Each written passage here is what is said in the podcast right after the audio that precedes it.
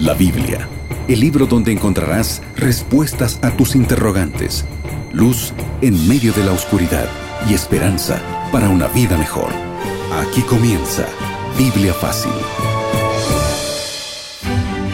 Y estamos comenzando una vez más Biblia Fácil. Bienvenido tú que estás allí sintonizando el programa a través de la radio, a través de YouTube, a través de una red social, a través del Facebook.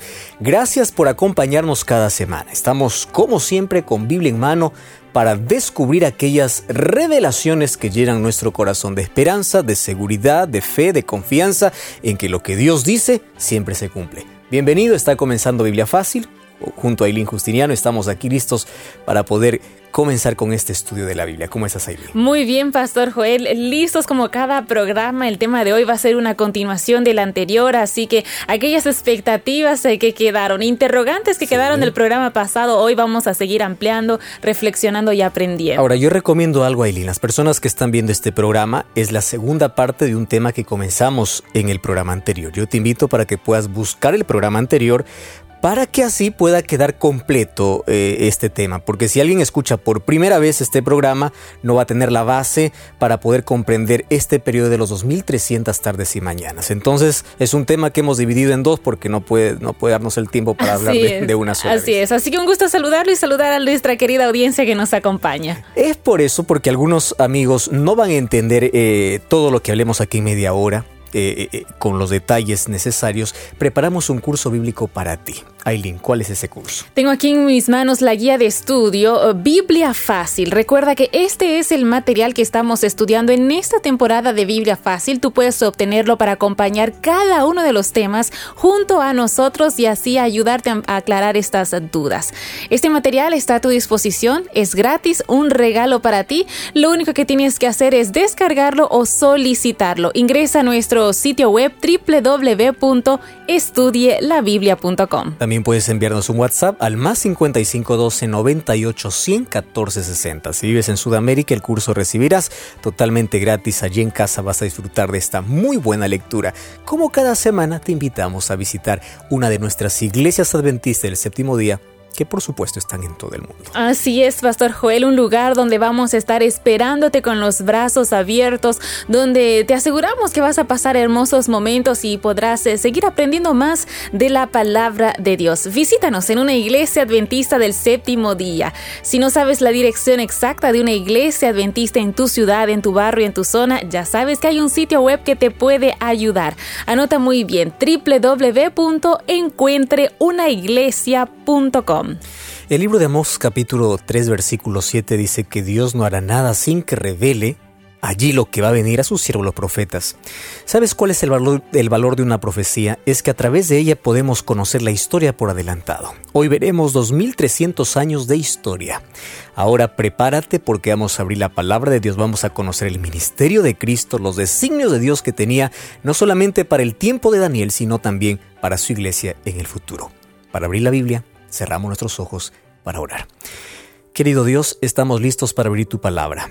En ella queremos encontrar el consuelo necesario, la luz necesaria, y al comprenderla, por favor, permítenos caminar bajo tu objetivo, bajo el plan de salvación que tienes para nuestra vida.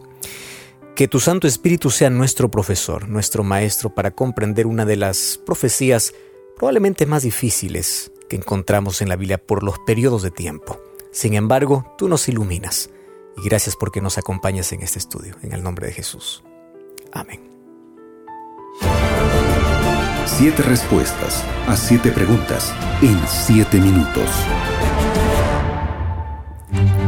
Listos para iniciar este segmento con Biblia en mano junto al pastor Joel Flores.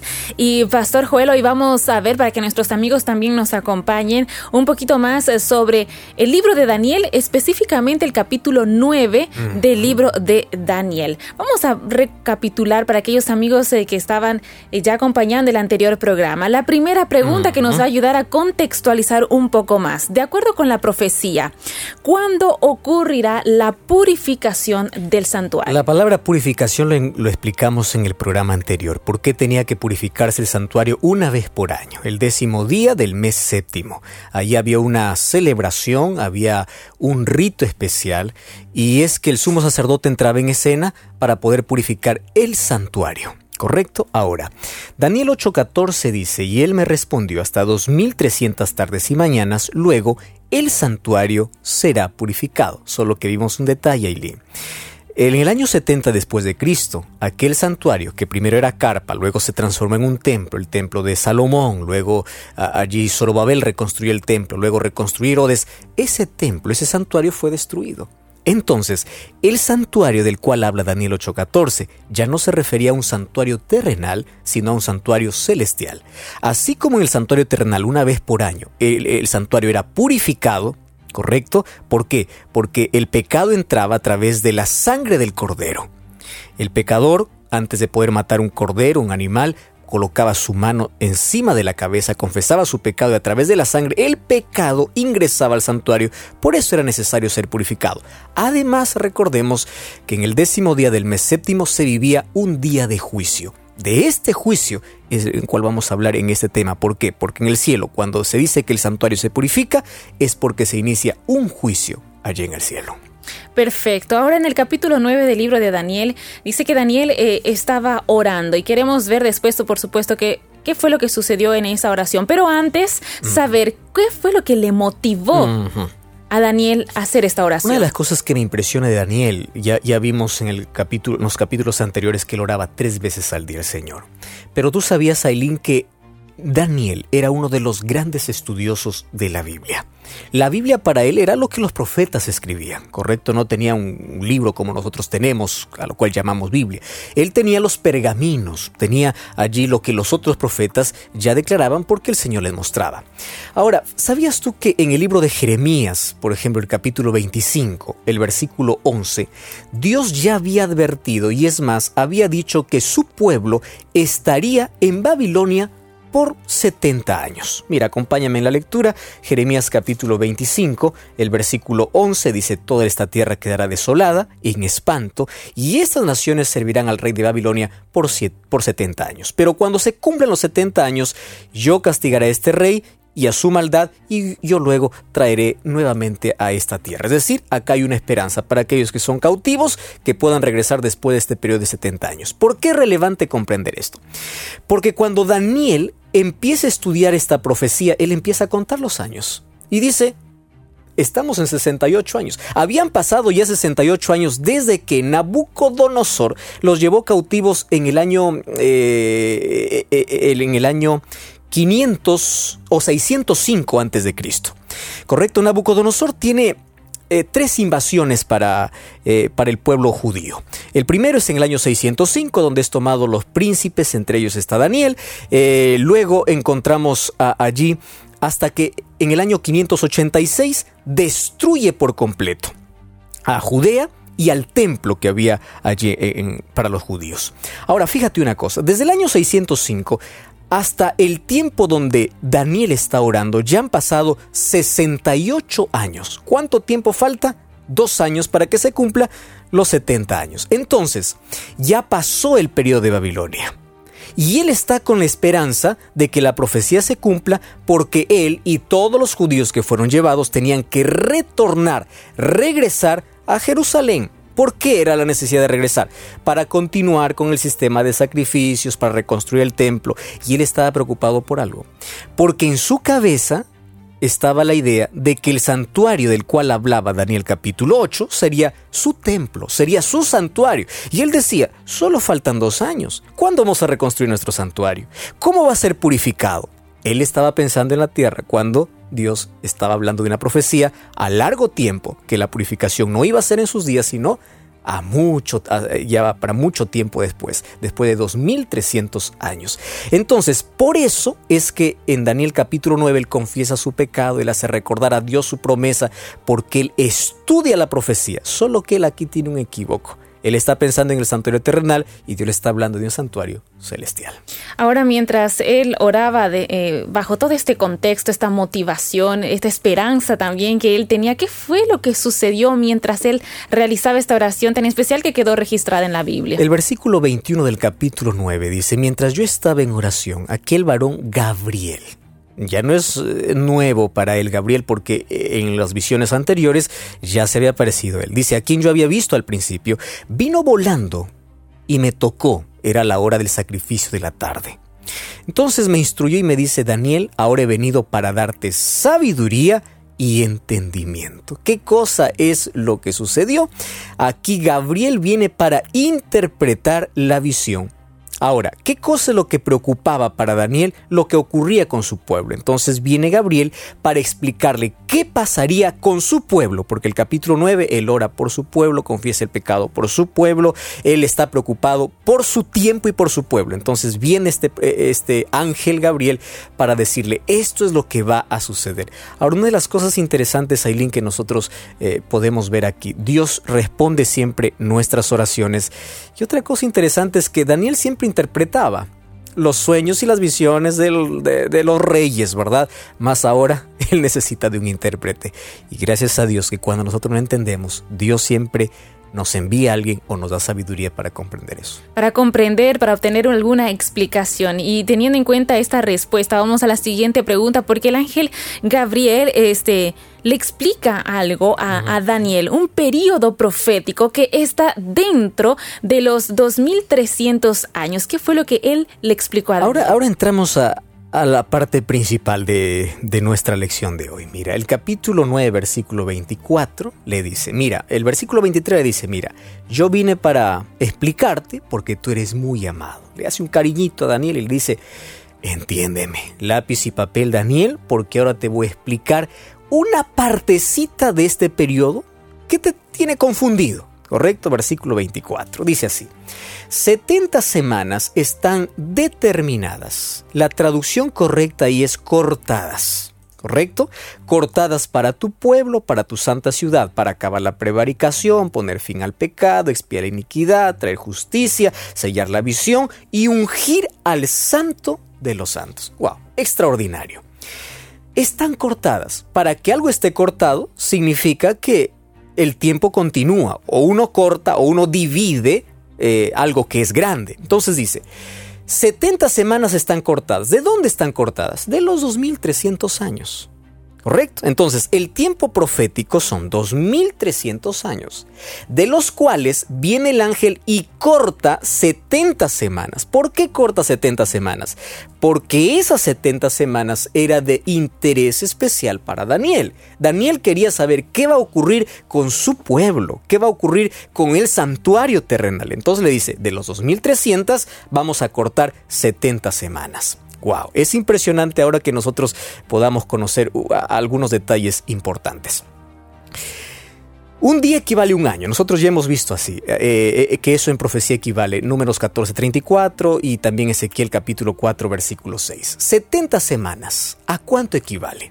Cada semana tiene 7 días, ¿verdad? 70 por 7 serían 490 días.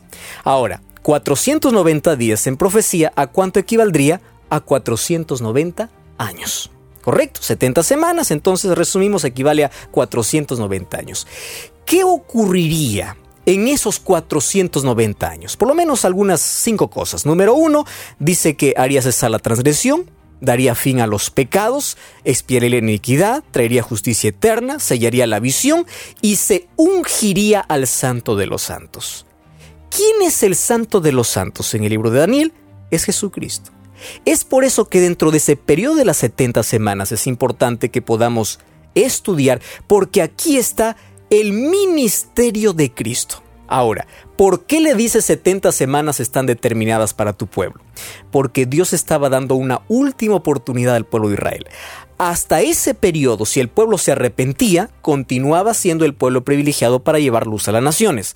Mas si no se arrepentía, se arrepentía, entonces el pueblo dejaría de ser el pueblo especial y pasaría la salvación igualmente para los gentiles. Entonces, de los 2300 tardes y mañanas, 70 semanas están cortadas. 70 semanas equivale a 490 años. Definitivamente va quedando más claro, ¿eh? Y hablando de estas 70 semanas o años que usted ya lo acaba de aclarar, ¿Cuándo inicia? ¿Qué evento en realidad señala el inicio de estas 70 semanas? A veces es interesante conocer cuándo comienza, porque si no, solamente es un número. No le, no, le mencionó eh, 2300 horas y mañanas, comienza aquí, termina aquí.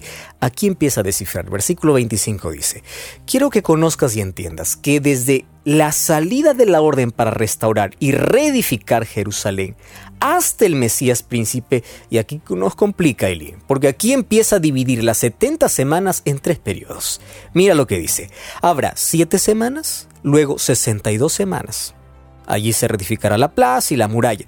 Después de las 62 semanas, le quitarán la vida al Mesías, y no por sí mismo. Versículo 27.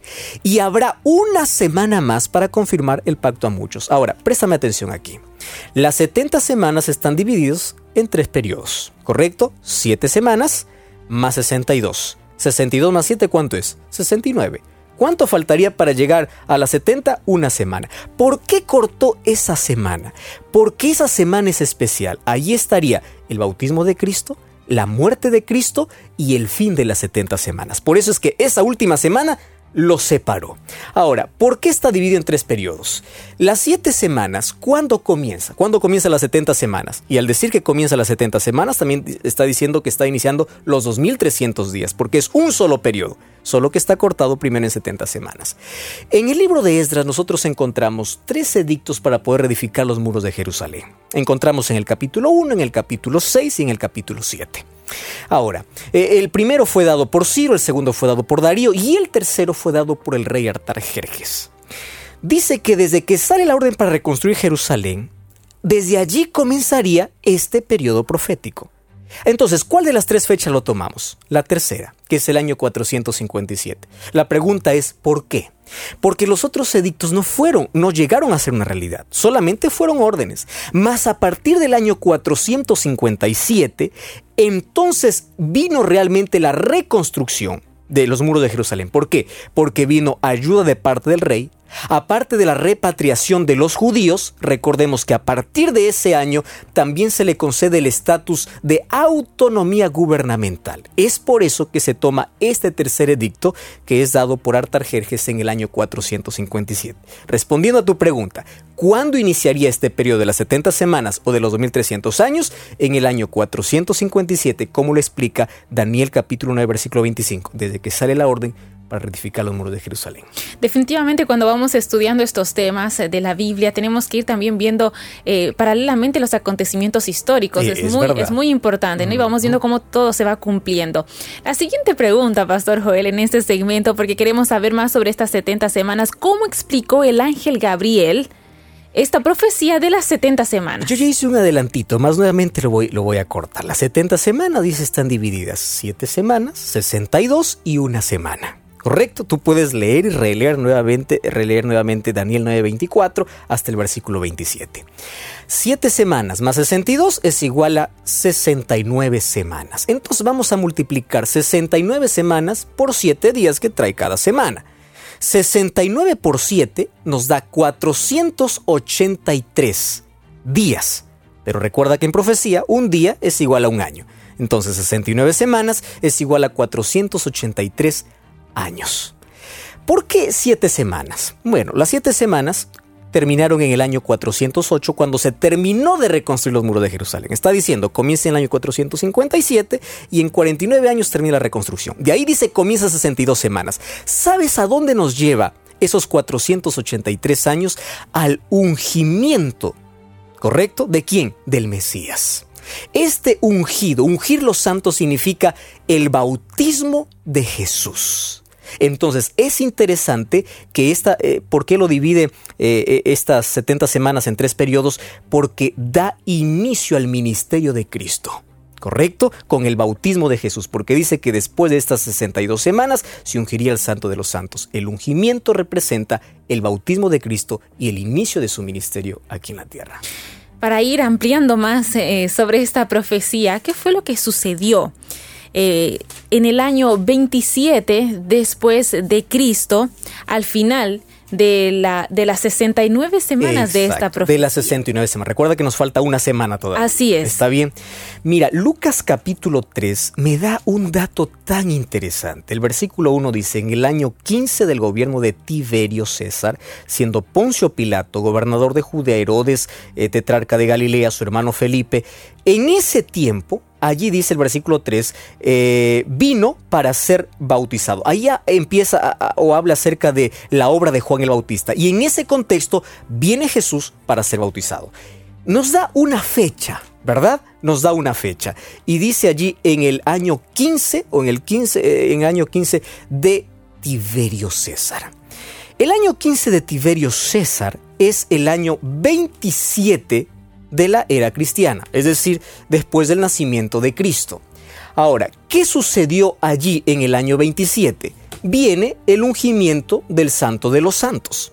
Quiere decir, Jesús vino para ser bautizado justo cuando la profecía lo indicaba el bautismo de Jesús era el cumplimiento de las 69 semanas o de los 483 años. Por eso dice el libro de Gálatas que su nacimiento, su ministerio, todo estaba dentro del calendario profético y del tiempo establecido por Dios. Ahora hablando sobre la vida de Jesús, según eh, Daniel 9, eh, versículo 27, ¿cuánto tiempo debía durar el ministerio de Jesús aquí en la tierra? Sabes, el versículo 27 dice, en la última semana confirmará el pacto a muchos y a la mitad de semana hará cesar el sacrificio y la ofrenda. Esto es el clímax de esta profecía de las 70 semanas, no de las 2300 es que cuando comienza Jesús en el año 27, recuerda que falta una semana. Entonces vamos a sumar 27 más 7, 34. Si Jesús se bautizó en el año 27, quiere decir que en el año 34 terminaría esa última semana. Ahí está, los siete días o los siete años. Eh, eh, en el año 34, Israel pierde el privilegio de ser la nación exclusiva y elegida por Dios para llevar el mensaje a las naciones. ¿Por qué? Porque en el año 34 muere el primer mártir de la iglesia cristiana. ¿Quién fue? Esteban. Pero algo ocurre entre el año 27 y el año 34 que dice, a la mitad de semana haré cesar el sacrificio. ¿Qué cosa es el sacrificio continuo? ¿Recuerdas el capítulo anterior? Todos los días sacrificio de animales. Ahora, 27 más 7, 34. A la mitad de semana nos da exactamente el año 31. ¿Qué sucede en el año 31? Jesús muere. Entonces, el ministerio de Cristo, su nacimiento, su bautismo, su muerte, es parte de esta profecía de las 70 semanas que es cortada de los 2300 años. Entonces, simplemente tal vez para reforzar lo que sucede con el ungido, con Jesús a la mitad de, la semana es su muerte. Hace cesar el sacrificio, quiere decir, no más sacrificios de animales. Jesús muere en el año 31, justo a la mitad de semana. ¿Mitad de semana de qué? Del año 27 al año 34. En el año 31 Jesús muere. Pastor, toda profecía tiene un inicio tiene un fin. Es por eso que vamos a la siguiente pregunta. ¿Cuándo terminarán las 2.300 eh, tardes y mañanas para que eh, sea purificado el santuario? Y nos hemos entruzado hasta aquí, más solamente hay 490 años. Más si queremos saber cuándo va a terminar, ahora sí nos es más fácil, porque ya tenemos una fecha de, de origen, que es el año 457. ¿Qué cosa es lo que tenemos que hacer? Entonces solamente tenemos que restar 2300 años menos 490 años que ya pasaron, que ya están cortados. ¿Correcto? Entonces, ¿cuánto nos da? 1810. Ahora fíjate, fíjate eh, aquí este cálculo. 2300 menos 490 nos da 1810 años.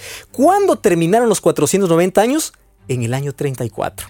Ahora suma 34 más 1810 da 1844. Exactitud en la profecía. Entonces, si nosotros tenemos el, origen, podemos conocer el final. ¿correcto?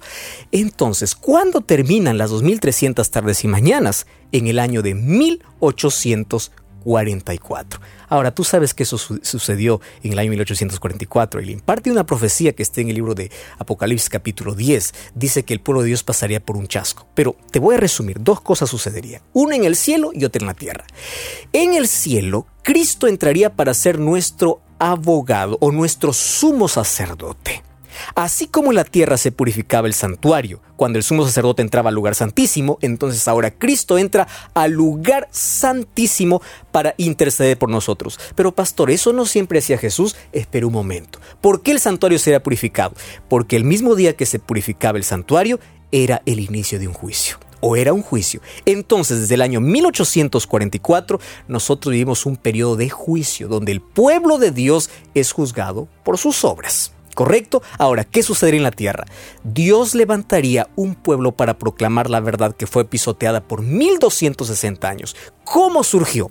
Recordemos que tras varios acontecimientos que anunciaban el tiempo del fin, hubo un hombre llamado Guillermo Miller que empezó a estudiar esta profecía y él dio con la fecha exacta. Y él dijo así, Cristo viene en 1844, porque él comprendió que la purificación del santuario, el santuario era la tierra. Entonces dijo, la tierra se va a purificar con la venida de Cristo y allí empezó a dar un mensaje que fue dulce, maravilloso, todos lo aceptaron, mas terminó en un grande chasco. Solo que, separando el grande chasco, que también era parte de la profecía de Apocalipsis 10, nace un pueblo, un pueblo remanente.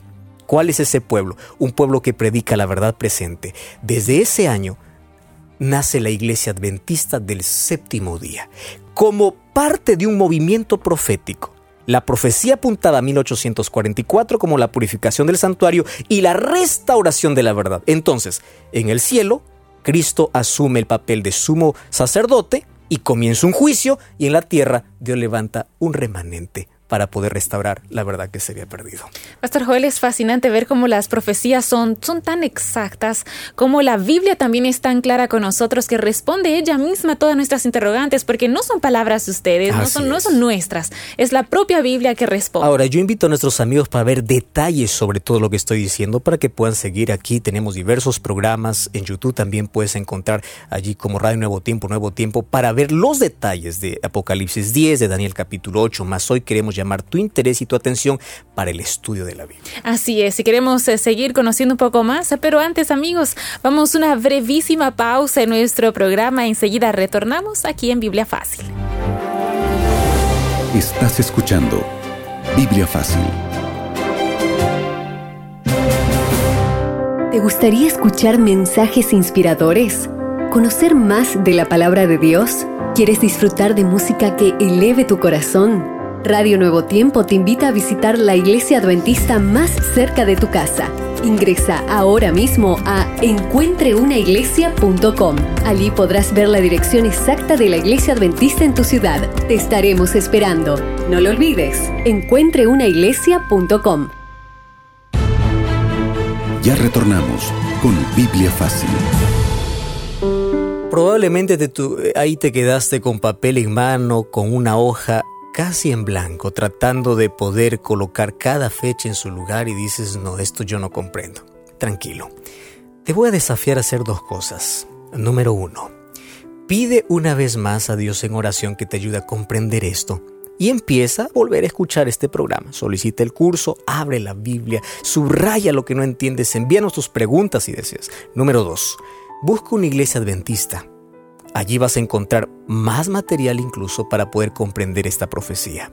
Más, la Biblia es tan clara y el Espíritu Santo nos puede llevar a la comprensión correcta al, analizar la Biblia y la historia.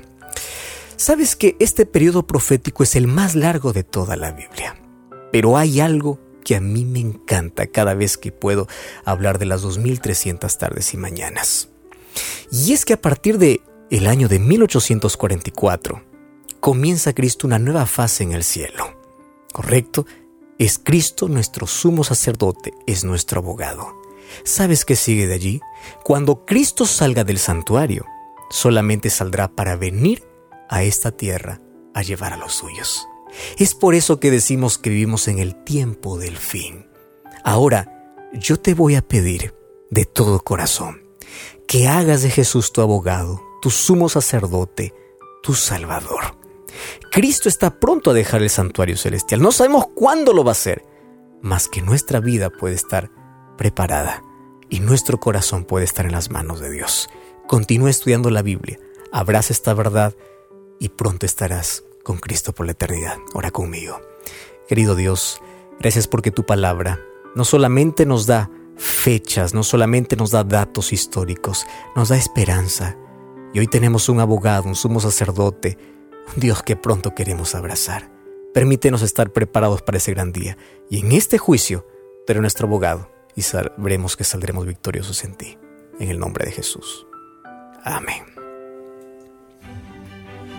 Deseando conocer más de la palabra de Dios y ya con la expectativa para el próximo programa, llegamos al final del nuestro, Pastor Joel. Te esperamos la siguiente semana aquí, como siempre en Radio Nuevo Tiempo, en Biblia Fácil, porque tenemos mucho más para compartir. Un grande abrazo. Así concluimos. Biblia Fácil.